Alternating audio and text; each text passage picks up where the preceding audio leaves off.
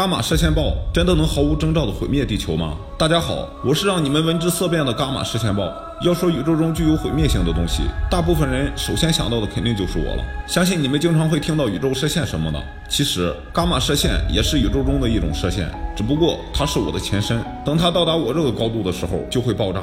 我是来自天空中某一个方向的伽马射线，强度在短时间内突然增强，随后又迅速减弱的一种现象，一般持续的时间在零点一到一千秒。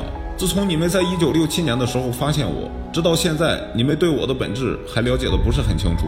但基本可以确定的是，我是发生在宇宙学尺度上的恒星级天体中的爆发过程。